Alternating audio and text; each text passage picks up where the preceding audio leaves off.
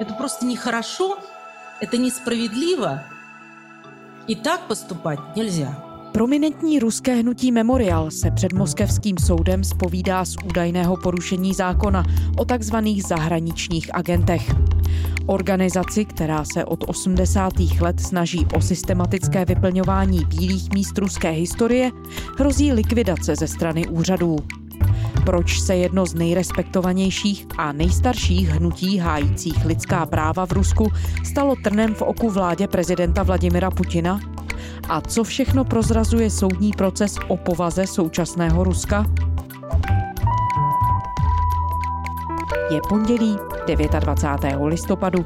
Tady je Lenka Kabrhelová a Vinohradská 12. Spravodajský podcast Českého rozhlasu ten proces není o jedné jediné organizaci, byť velmi významné. Ivana Milenkovičová, zpravodajka Českého rozhlasu v Rusku. Není jenom o likvidaci memoriálu, který od 80. let systematicky mapuje politické represe, ty minulé i současné, o organizaci, která se těší mezinárodnímu vyhlasu ten proces je potřeba vnímat i v kontextu celkového směřování ruského režimu vůči nezávislé občanské společnosti i třeba toho, jak se v posledních letech v Rusku interpretuje historie, jak se mění pohled na sovětskou minulost, zvlášť na stalinskou éru. A ten proces dalece přesahuje memoriál samotný. Je to, můžeme říct, takový významný milník, pokud se chceme bavit o nějaké obecné dynamice současného ruského režimu.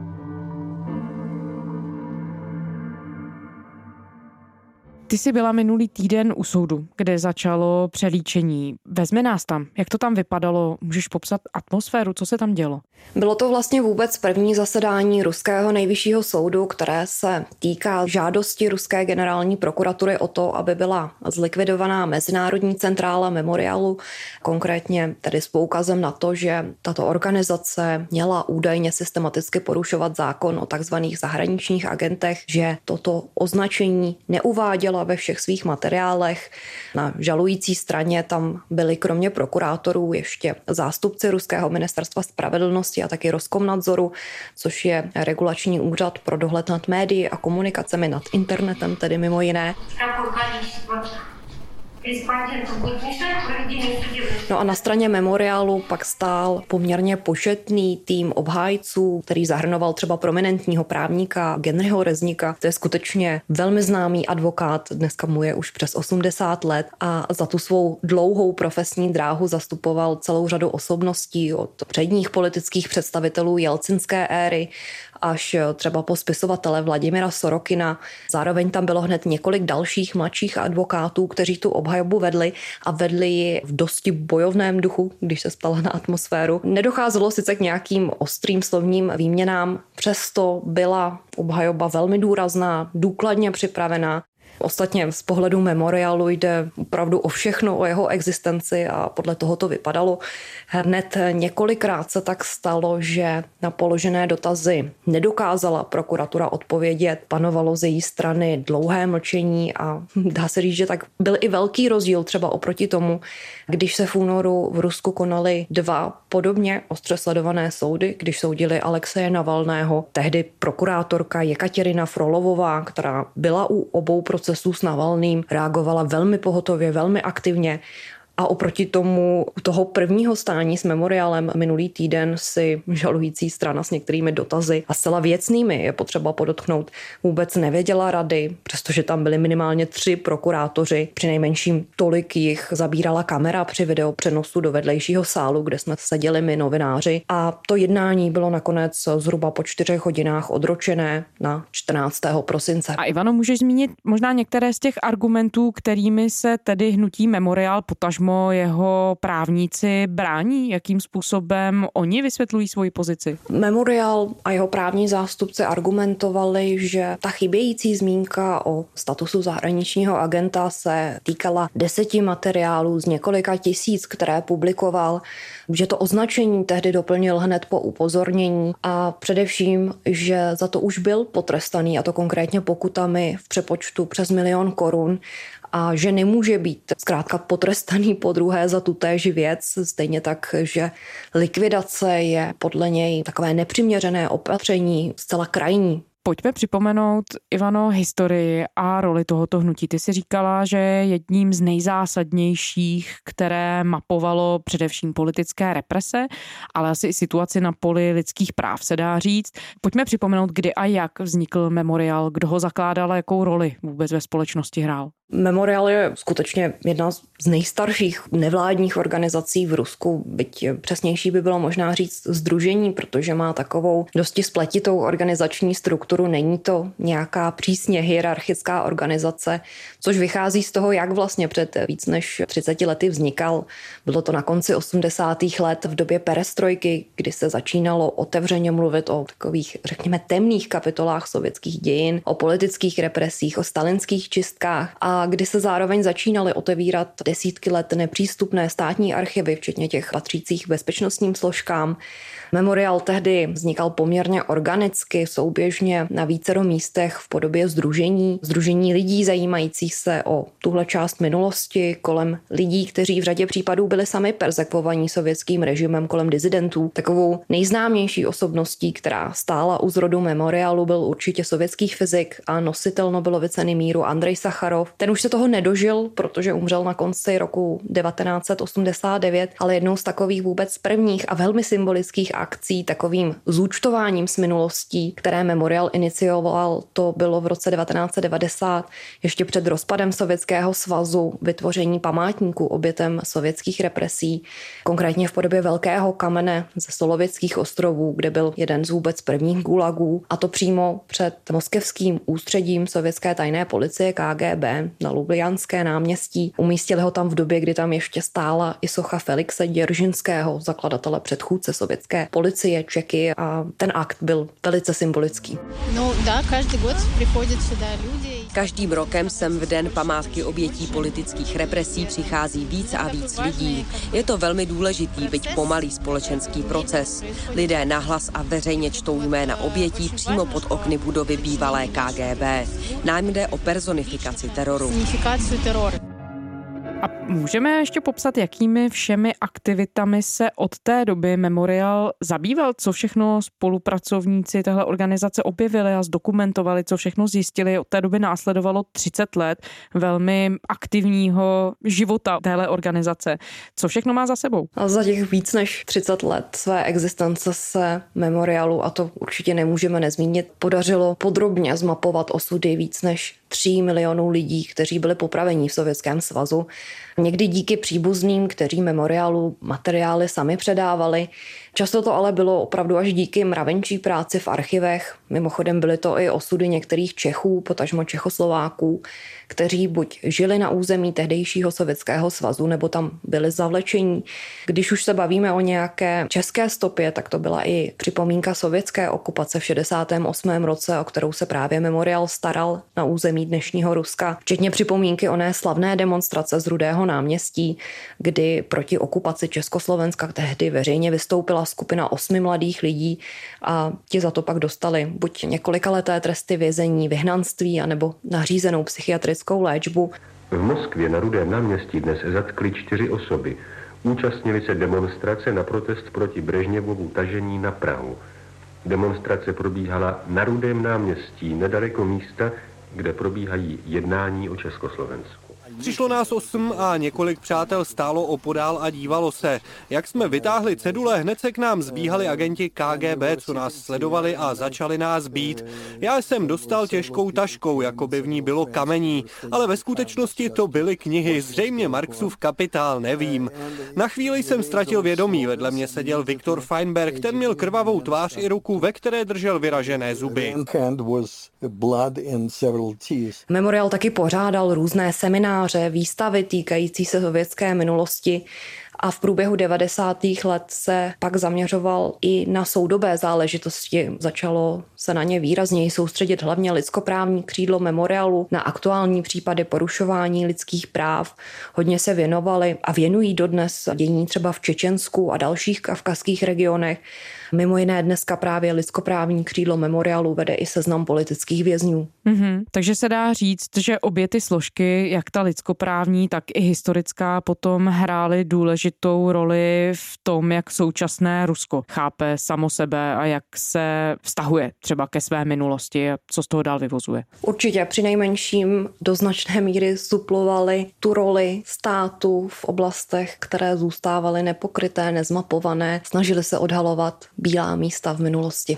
A můžeme možná připomenout i, jaké konkrétní hlasy, kterých osobností v tom směru zaznívaly ze strany memoriálu k té ruské společnosti. Byl to už zmiňovaný Andrej Sacharov, ale taky třeba další známý sovětský dizident a obhájce lidských práv Sergej Kovaljov, první ruský ombudsman a spoluautor ruské ústavy, ten zemřel letos v srpnu ve věku 91 let. Kovaljov byl ale známý i u nás, byl to nositel řady ocenění, mimo jiné řádu Tomáše Garika Masaryka druhé třídy. Připomenu ale, že s memoriálem, zvlášť s jeho aktivitami v Čečensku, potažmo obecně na Kavkaze, jsou spojené významně i dvě ženy. Byla to lidskoprávní obhájkyně Světlana Ganuškinová, dneska už téměř 80-letá dáma a taky zavražděná Natalia Estěmirovová, aktivistka novinář novinářka, kterou v roce 2009 unesli v čečenské metropoli Grozném a pak ji našli zastřelenou v sousedním Ingušsku. Estěmirovová často spolupracovala i s ruskou novinářkou Anou Politkovskou, kterou zavraždili o tři roky dřív.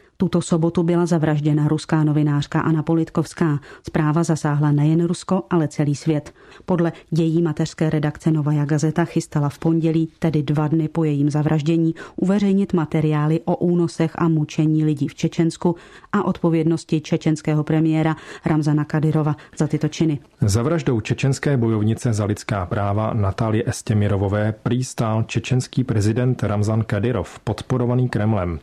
Obvinila ho z toho ruská organizace na obranu lidských práv Memorial, se kterou aktivistka spolupracovala. Kadyrov jí údajně vyhrožoval, uráželi a považovali za svého osobního nepřítele. A tahle a mnoha další jména, můžeme říct, z Memorialu dokázala udělat i víc než jenom nevládní organizaci, ale pomohla ji vyprofilovat i v jakousi morální autoritu široce respektovanou za hranicemi Ruska, která z této pozice dokázala přitáhnout pozornost k záležitostem, u nichž ruský režim o pozornost příliš nestojí, na různé případy porušování lidských práv, pokusy o přepisování dějin, pomohly ji vyprofilovat v organizaci, které rádi naslouchali a do dneška naslouchají i zahraniční diplomaté, politici nebo mezinárodní organizace, jako je třeba Rada Evropy, včetně jejich komisařů pro lidská práva. Dokážeme vystopovat ten moment, kdy se situace zlomila a ruský režim přestal organizaci tolerovat? Co se stalo, že se Memorial stal terčem ruských úřadů? Ten tlak, kterému Memorial a nejenom on, i další nevládní organizace anebo média, případně jednotlivci označení za takzvaného zahraničního agenta čelí je, a to musíme doplnit, je dlouhodobý a neustále se stupňuje poslední dekádu, což koresponduje s jakousi celkovou dynamikou ruského režimu, konkrétně od návratu Vladimira Putina do Kremlu, proti čemuž se tehdy konaly na ruské poměry rozsáhlé demonstrace.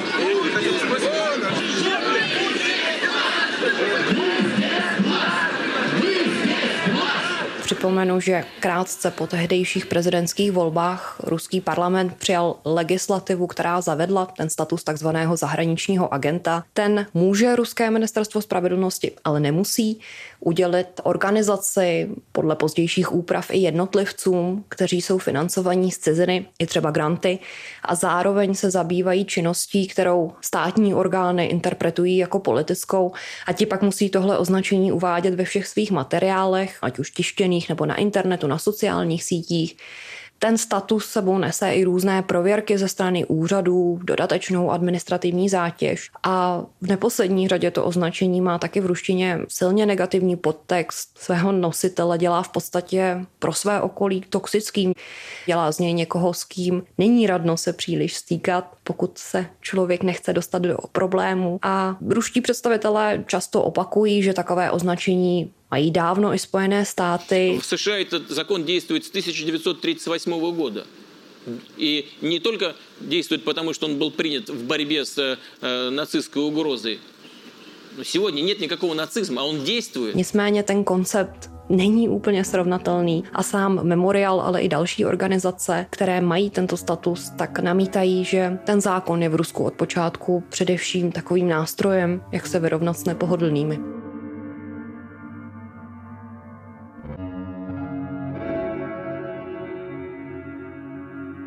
Ivano, a co se stalo, že se ta situace změnila zrovna teď? Proč tedy v tuhle chvíli ruské úřady postupují takhle výrazně vůči memoriálu? On letošní rok, potažmo už ten minulý, byl svým způsobem takový milník, kdy řadu dlouhodobých procesů, dlouhodobého tažení vůči nezávislé občanské společnosti nebo médiím, jak si katalyzovalo několik událostí. Jednak je to to, že Rusko do letošního roku vstoupilo s reformovanou ústavou, což v důsledku směřuje ještě k větší konsolidaci moci do rukou Kremlu a kremelské strany jednotné Rusko a taky k odklonu od nějakých standardních mezinárodních mezinárodně právních mechanismů, protože Rusko nadřadilo svoji ústavu mezinárodním dohodám. Za druhé pak taky takový kontinuální proces eroze svobod a práv urychlila určitá vlna občanské nevole, občanského odporu, která začala po návratu Alexeje Navalného z Německa a jeho zatčení, kdy se konaly na ruské poměry velké a zásadní demonstrace, a to nejenom tradičně ve velkých městech v Moskvě a Petrohradu, ale i v regionálních centrech na Dálném východě, na Sibiři Jestli my tak s мемориалом поступили, то вот никакой проблемы любую организацию мы можем закрыть. Такое покушение на мемориал – это покушение на становой хребет гражданского общества.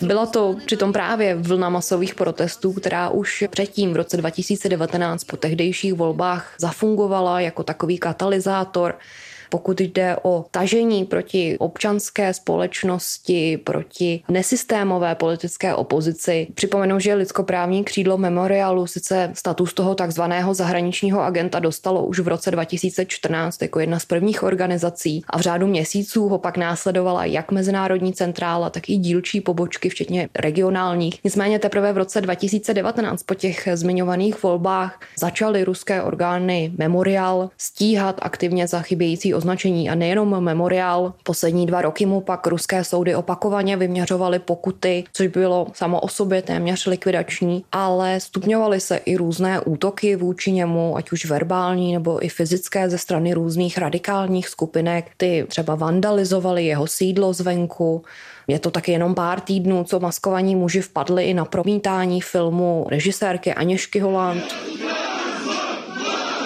В Москве в здании Международного центра «Мемориал» во время показа фильма Агнешки Холланд «Гаррет Джонс» ворвались неизвестные в масках. Молодые люди заняли сцену, с которой начали скандировать фашисты. Konkrétně to byl film o hladomoru na Ukrajině, ale byla tu už i předtím za ty poslední dva roky a i o něco dříve taková snaha dát memoriálu najevo, že je zkrátka v hledáčku státních úřadů a že úřady bedlivě pozorují veškeré jeho kroky. Já si pamatuju třeba, že když jsem v srpnu 2019 natáčela na Dnech paměti v Karelii v Sandarmochu, kde se nachází tamní největší popraviště z dob stalinských čistek, z dob velkého teroru a kde se právě pod hlavičkou memoriálu každoročně koná připomínka obětí, tak už tehdy byla ta akce mimořádně sledovaná bezpečnostními složkami. Sergej Dmitrievič Panfyorov, 53 года, председатель колхоза Красный Синокос, расстрелян 20 марта 1942 года. Neustále se kolem ochomítali jacísi zvláštní lidé, kteří zcela evidentně nepatřili k účastníkům piety, kteří pečlivě monitorovali, kdo tam je, zcela nepokrytě a zblízka fotili účastníky akce, fotili poznávací značky aut, fotili unijní diplomaty, kteří tam přijeli, nad hlavami natáčel jakýsi dron a zcela zjevně bezpečnostní složky měli zájem na tom zjistit, kdo přesně tam je a co se tam odehrává. Vzhledem k tomu, co si říkala o postavení memoriálu v ruské společnosti, že to je organizace, která opravdu působí jako taková zásadní instituce veřejného života, nebo aspoň dosud působila. Jaké reakce tohle všechno vyvolává v ruské veřejnosti? A projevilo se to i během toho soudu? Přišli tam lidé třeba memoriál podpořit? Přišli skutečně několik desítek lidí, přišlo osobně podpořit memoriál i přímo k nejvyššímu soudu. Někteří se i pokoušeli protestovat před budovou soudu, přičemž nejméně tři lidi podle organizace OVD Info při tom protestu policie zadržela. Už od dopoledne před budovou soudu stál nachystaný policejní Anton. Ty ohlasy jsou ale poměrně široké, hlavně v digitálním prostředí, a to nejenom v Rusku, ale i v rámci ruskojazyčné komunity v zahraničí. Lidé si na sociálních sítích mění profilové fotky na logo memoriálu. Přes 100 tisíc lidí i podepsalo online online petici proti jeho likvidaci. Na podporu memoriálu vystoupila řada osobností, například čerstvý držitel Nobelovy ceny míru, novinář Dmitry Muratov. I vся redakce vstav vysказала свою позицию по отношению к мемориалу. Это прекрасно звучащая фраза. Memoriál není vrak národa, memoriál druh národa. Když se ještě vrátím k tomu soudu, který se konal minulý čtvrtek, tak na místě byla řada ruských i zahraničních médií. To zasedání soudu skutečně přitahuje výraznou pozornost. Účastnili se ho i někteří zahraniční diplomaté. Zajímavé ale je, že Česká republika tam zástupce tentokrát neměla, přestože třeba když byl v únoru souzený Alexej Navalny, tak ho tehdy k soudu poslala k nelibosti ruské strany. Tam Česko mělo svého zástupce Říkám k nelibosti, jelikož Rusko účast těch zahraničních diplomatů tradičně interpretuje jako takovou provokaci a údajný nátlak. Jaké jsou vyhlídky, co se bude dít teď dál? Ten soud probíhá v několika větvích. Co teď bude následovat? Dá se říct, že obecně ty vyhlídky nejsou pro memoriál příliš příznivé, zvlášť pokud se podíváme, jak doteď postupovaly ruské soudy v podobných případech. Připomenu v té souvislosti třeba případ hnutí za lidská práva, za kterým stál známý lidskoprávní obhájce a aktivista Lev Ponomaryov, podobně jako v případě memoriálu, to znamená s poukazem právě na opakovaná porušení zákona o takzvaných zahraničních agentech. Už před dvěma lety ruský nejvyšší soud nařídil likvidaci tohohle hnutí přičemž o mezinárodním memoriálu teď rozhoduje ta samá soudkyně, jako v případě hnutí Lva Ponomarjova, soudkyně Ala Nazarovová. Připomenu, že taky doteď ještě nikdo u ruských soudů neuspěl ani s odvoláním vůči přidělení toho statusu takzvaného zahraničního agenta, a to přesto, že to řada jednotlivců i organizací zkoušela a nejsem si jistá, že by něco mohly skutečně změnit i ty veřejné ohlasy, včetně mezinárodních, veřejná podpora podpora, protože můžeme říct, že současný ruský režim je čím dál víc hostejný k tomu, co si o něm myslí někdo jiný. Už to dávno nepředstavuje jakousi psychologickou brzdu, protože Rusko se čím dál víc obecně uzavírá samo do sebe. Izoluje se politicky, ekonomicky i kulturně. A co se týče toho samotného procesu, tak víme, co se teď bude dít, co bude následovat? Je tady několik větví, které se týkají memoriálu. Jedna se týká jeho mezinárodní centrály, takzvaného mezinárodního memoriálu. V tomto případě je zasedání nejvyššího soudu odročené na 14 15. prosince, to se bude konat další. No a pak je tady ještě jedna větev, ta se týká lidskoprávního křídla memoriálu, které funguje značně autonomně a v jeho případě už první stání proběhlo o několik dní dřív a zrovna dneska bude jednání soudu pokračovat, byť se odehrává na nižší instanci. Ta žádost ruské generální prokuratury nebyla natolik přímočará jako v případě Mezinárodní centrály, nešla rovnou k nejvyššímu soudu, ale zabývá se jí Moskevský městský soud. Ivano, memoriálu tady hrozí při nejmenším jedné z jeho částí možné rozpuštění, což je to, co prokuratura chce v případě toho mezinárodního memoriálu. Vzhledem k tomu všemu, co si říkala, jak důležitý tedy ten případ v kontextu současného ruského dění je? Jak zásadní roli může hrát v tom, jakým způsobem budeme chápat vůbec to, co se v Rusku v tuhle chvíli děje? Můžeme říct, že je naprosto zásadní, byť to tak nemusí na první pohled vypadat. Ten proces skutečně není jenom o memoriálu, o jedné organizaci, přestože velmi významné. Je to takový, můžeme říct, emblematický případ, takový milník, který překračuje ruský režim, když směřuje k tomu zlikvidovat jednu z posledních zbývajících bašt nezávislé občanské společnosti, která ještě doteď směla v Rusku působit. Je to emblematický případ i z hlediska přístupu k dějinám, k výkladu historie.